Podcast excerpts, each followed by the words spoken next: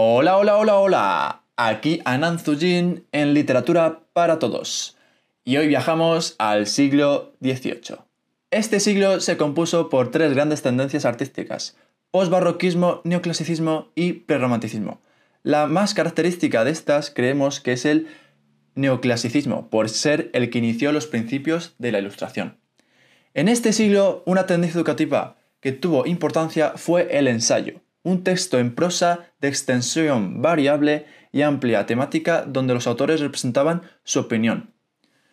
Autores que resaltaron en este siglo fueron Fray Benito de Feijó, José de Cadalso y Gaspar Melchor de Jovellanos. El informe sobre la ley agraria fue una obra muy importante de Jovellanos. Feijó reunió todos sus escritos en una sola obra llamada Teatro Crítico Universal. La intención de este autor fue convertir las supersticiones del pueblo que consideraba una obstrucción del progreso. Mientras que Cadalso criticaba la supuesta erudición de las clases elevadas con su novela ensayística Los eruditos a la violeta. Luego este autor también escribió novelas prerrománticas, como Las noches lúgubres, una historia dialogada que comienza a desterrar los preceptos del neoclasicismo, dando importancia a los sentimientos y la individualidad, eliminando el carácter didáctico.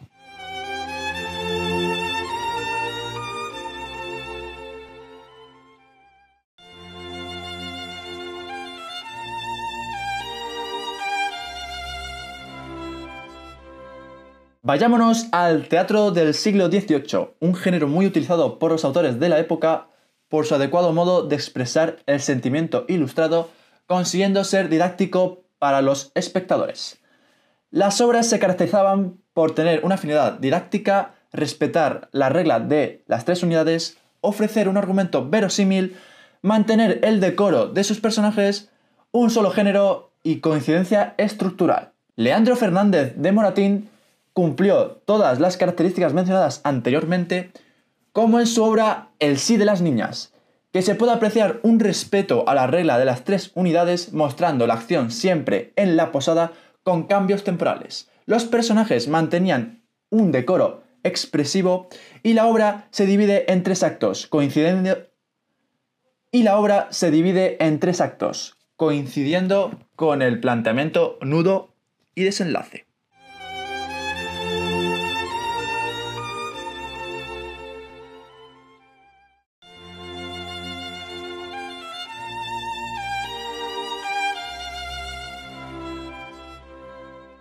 Bueno, hablemos de fábulas. Seguro que a todos vuestros padres cuando erais pequeños os han contado estas pequeñas historias con una moraleja final. ¿Os suena la historia de la liebre y la tortuga? Pues sí, las fábulas en el siglo XVIII tuvieron una finalidad didáctica y narrativa, permitiendo combinar la literatura y el pensamiento crítico de la época. Samaniego e Iriarte fueron dos de los autores más importantes. Y para terminar, os vamos a contar una fabulilla que va a ser la historia de la cigarra y la hormiga, escrita por Félix María Samaniego.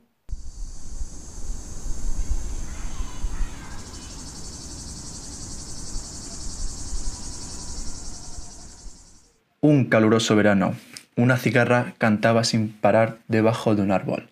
No tenía ganas de trabajar, solo quería disfrutar del sol y cantar, cantar y cantar. Un día pasó por ahí una hormiga, que llevaba a cuestas un grano de trigo muy grande. La cigarra se burló de ella. ¿A dónde vas con tanto peso? Con el buen tiempo que hace, con tanto calor. Se está mucho mejor aquí, a la sombra, cantando y jugando. Estás haciendo el tonto. Jijijiji. Se rió la cigarra. No sabes divertirte. La hormiga no hizo caso y siguió su camino silenciosa y fatigada. Pasó todo el verano trabajando y almacenando provisiones para el invierno. Cada vez que veía la cigarra, ésta se reía y le cantaba alguna canción burlona.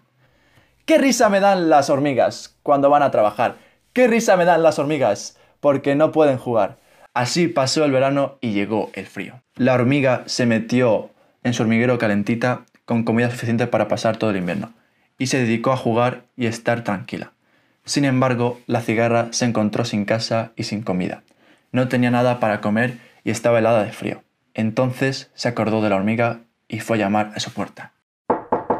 Señora hormiga, como sé que en tu granero hay provisiones de sobra, vengo a pedirte que me prestes algo para que pueda vivir este invierno. Ya te lo devolveré cuando me sea posible. La hormiga escondió las llaves de su granero y respondió enfadada. ¿Crees que voy a prestarte lo que me costó ganar con un trabajo tan inmenso? ¿Qué has hecho, holgazana, durante el verano?